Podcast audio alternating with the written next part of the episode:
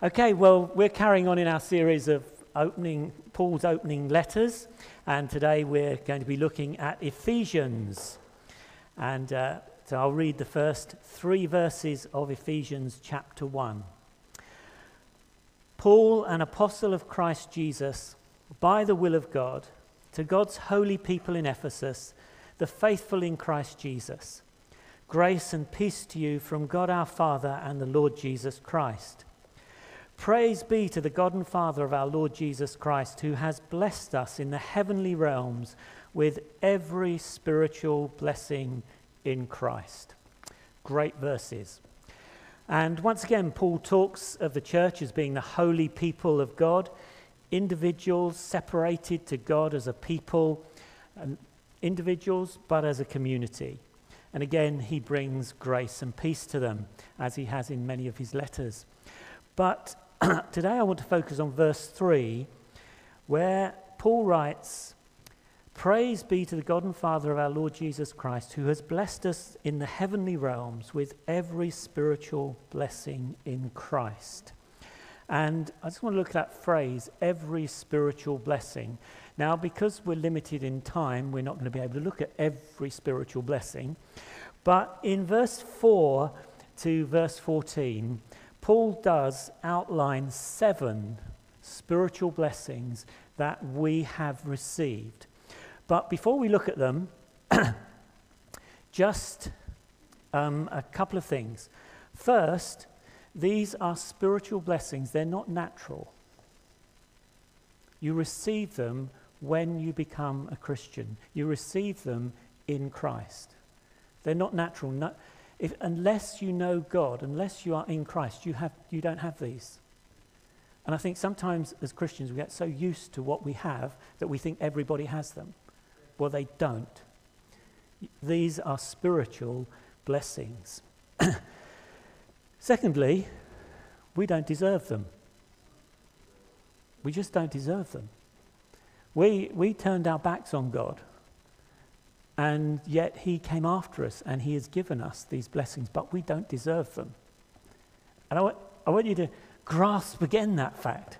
Because again, sometimes as Christians, we begin to feel a little bit entitled. Well, God, you're my father, you should be giving me this. But we don't deserve it. Next, we cannot earn them. We can't earn them. There's nothing that we could do to get these spiritual blessings. You just can't earn them. They are a free gift. Next, they belong to every single Christian. When you are in Christ, these belong to you. They are part of the gift that an extravagant and generous God has given to humanity. So, as we look at these seven things, they belong to all of us. We don't deserve them. We couldn't have earned them. and it doesn't matter whether for the last 15 years or so you have read your Bible every day and prayed every day, or whether you've read your Bible a couple of times in those 15 years and you've prayed a couple of times in, these, in the last 15 years. These blessings are still yours. Now, to be honest, if you've just read your Bible a couple of times in 15 years and prayed in a couple of times in 15 years, there's an element where you probably haven't really got hold of the blessings.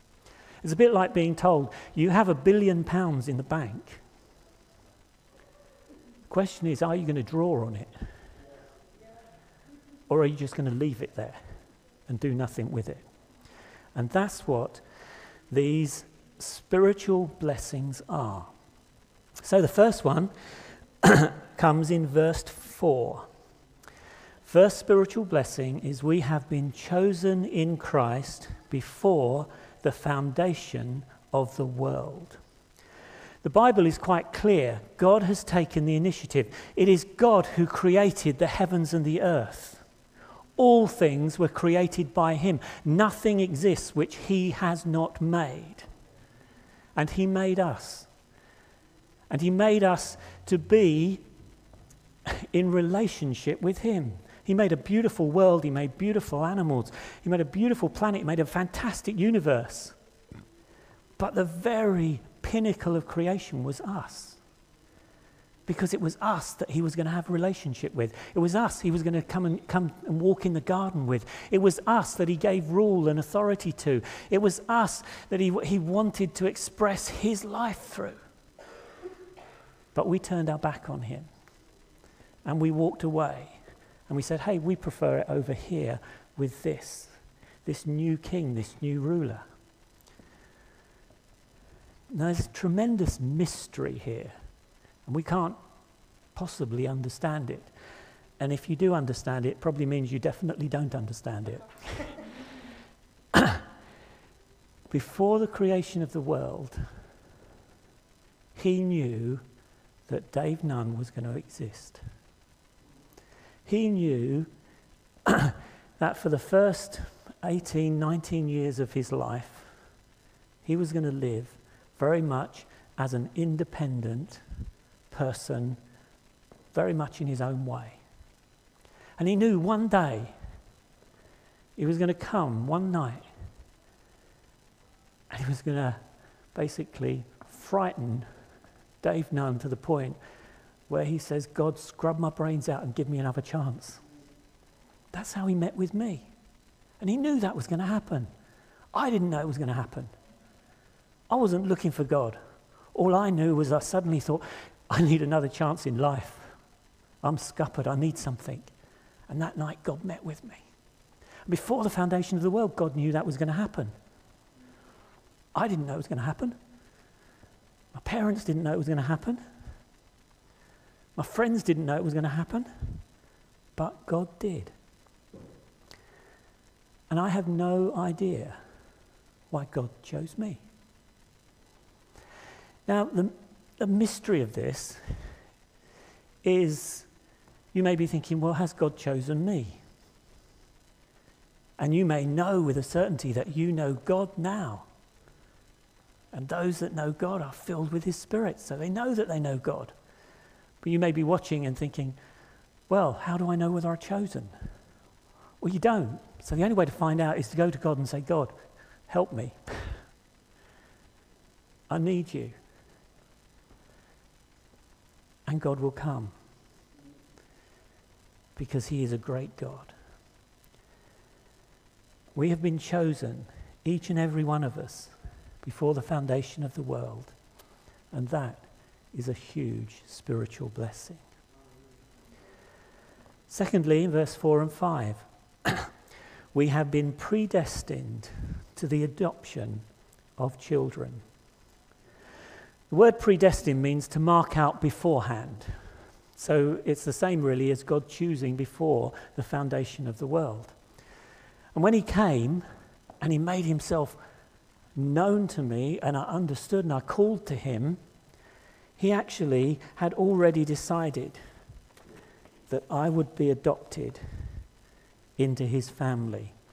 And God's purpose in choosing us and adopting us into his family is that we should be brought into all the privileges of being sons and daughters of God.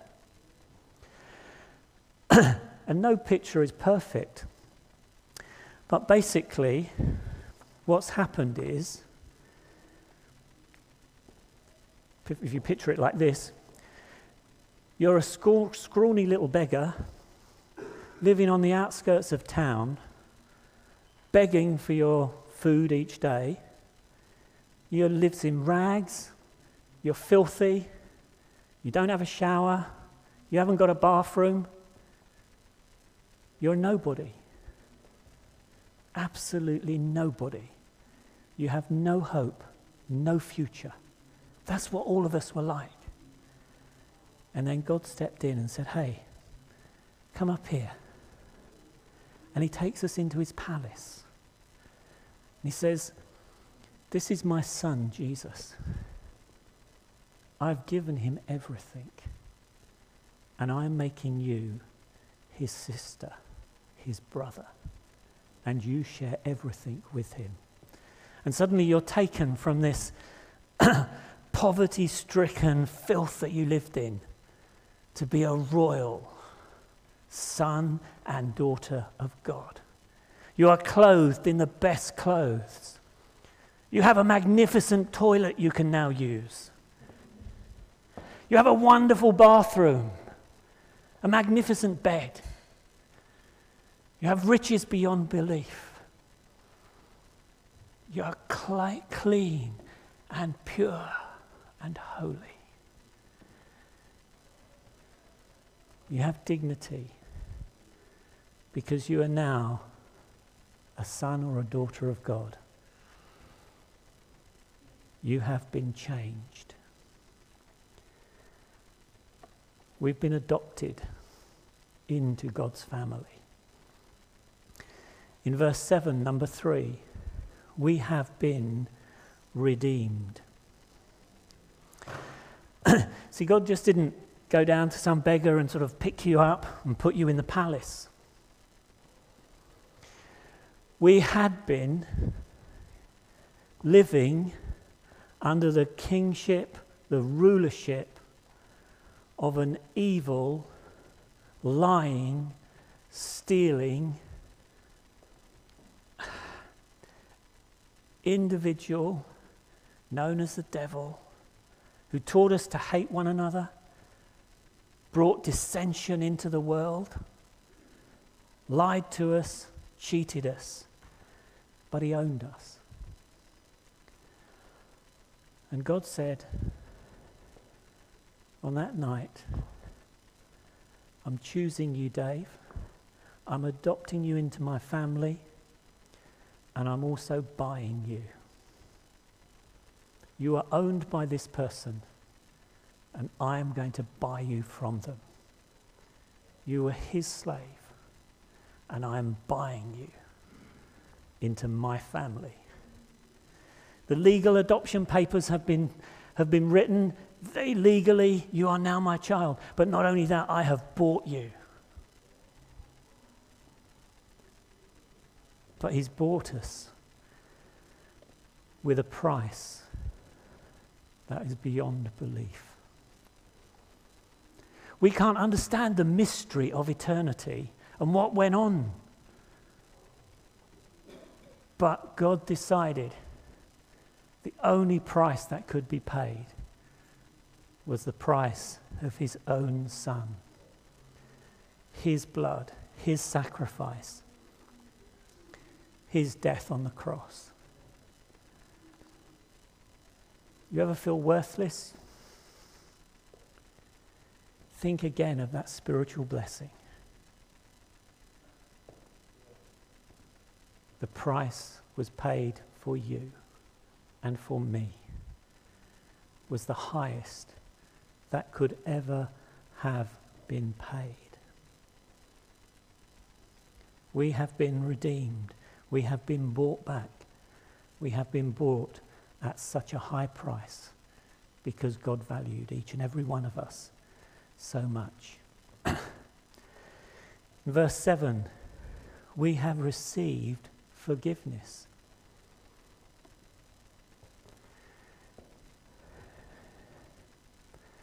We,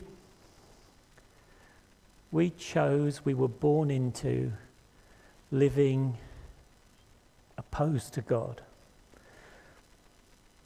The first 18, 19 years of my life, I lived totally separate from what God said. I didn't look to fulfill his commands. I didn't I, I looked to ignore him. A lot of the time didn't even think of him, and then he met with me. And I had this huge weight of uh, unpaid punishments. I was guilty. God could have just come to me on that night and said, Mr. Nunn, you're guilty. And you're very guilty. And you're guilty of this, this, this, this, this, this, this, and it would have gone on and on and on and on. But he didn't. He said, Look, I'm choosing you. I'm adopting you. I'm going to buy you. And then I'm going to forgive you everything. And not only am I going to forgive you that first 18 or 19 years, But I know there are things you're going to do wrong between now and the end of your life. And I'm going to forgive you those as well. And I'm going to forgive you by putting it all on my son Jesus. Your entire guilt is on him. And you can now live guilt free because you've been forgiven. There's no condemnation. You can come into my presence as my son at any time, clothed in the righteousness of Jesus. You can come to me when you've, when you've, just, when you've, when you've lied. You can come to me when you've done something wrong and you say, Please forgive me, and I will forgive you again. Because I'm giving you the spiritual blessing of forgiveness not only for the past, but for what I know you're going to do in the future. It's all forgiven.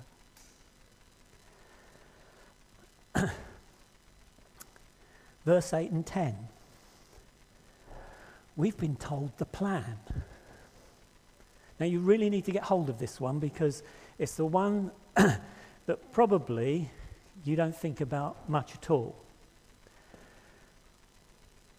most of the world at the present moment does not understand what God is doing. They don't know. But one of the spiritual blessings that we have been given is we know. We know the end of the story.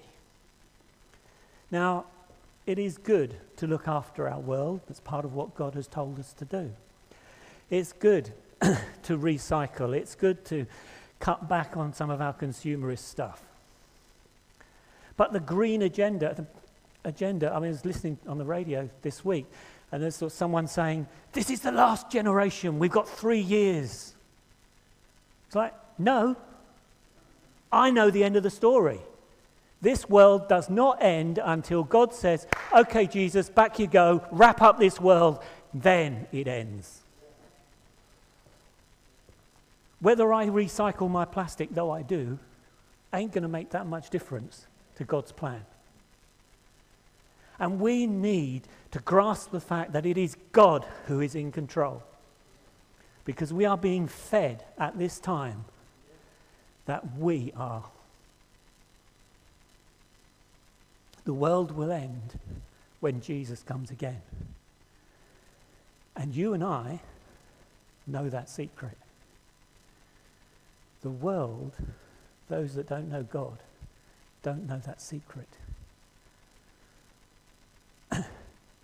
And so many live in fear.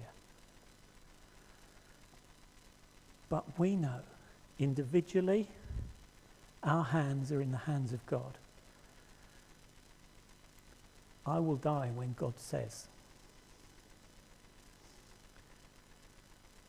I can be secure in the knowledge that that is so. I won't die accidentally with God unknowing. I will die when God says. The world will end when God says. And not only do we know about the world ending, we know what comes afterwards.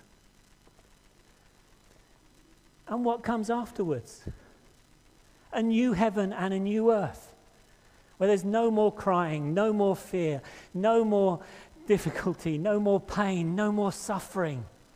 A glorious world where God is able to express the, the fullness of his glory in a new way. In a, in a world unmarred by sin and suffering and death because it's a new heaven and a new earth. And we know that because God has revealed it to us as one of his spiritual blessings. The world doesn't.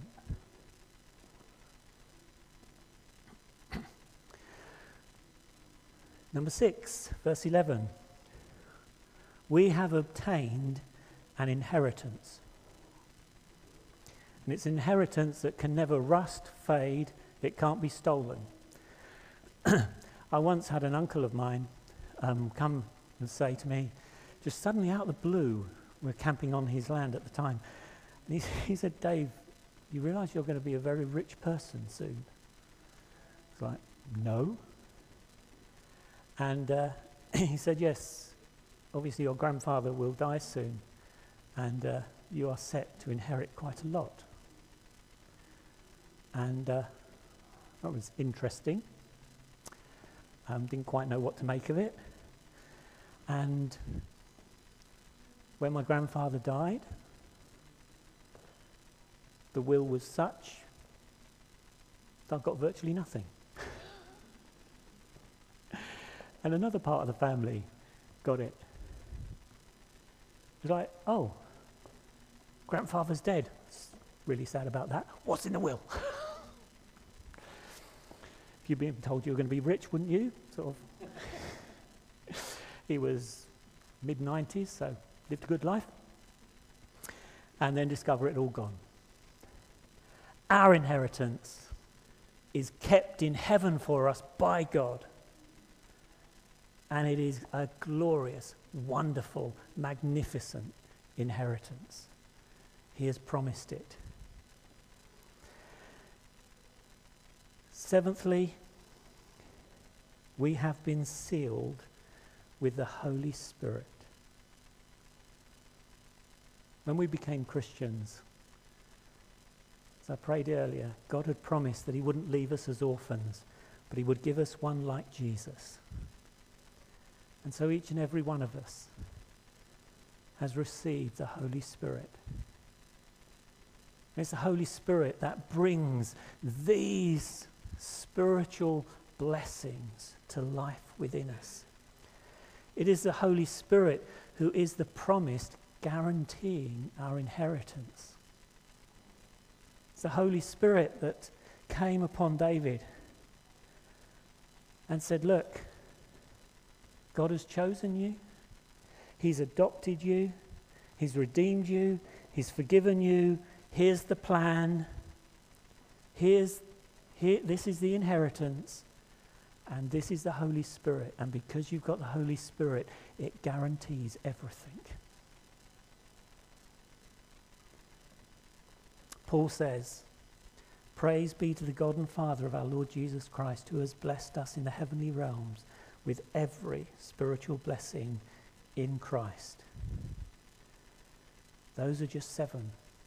Chosen, adopted, redeemed, forgiven, told the plan, received an inheritance, and had it all sealed with the Holy Spirit. How do we respond? We respond with thanksgiving. Man, these blessings are rich. These blessings are eternal.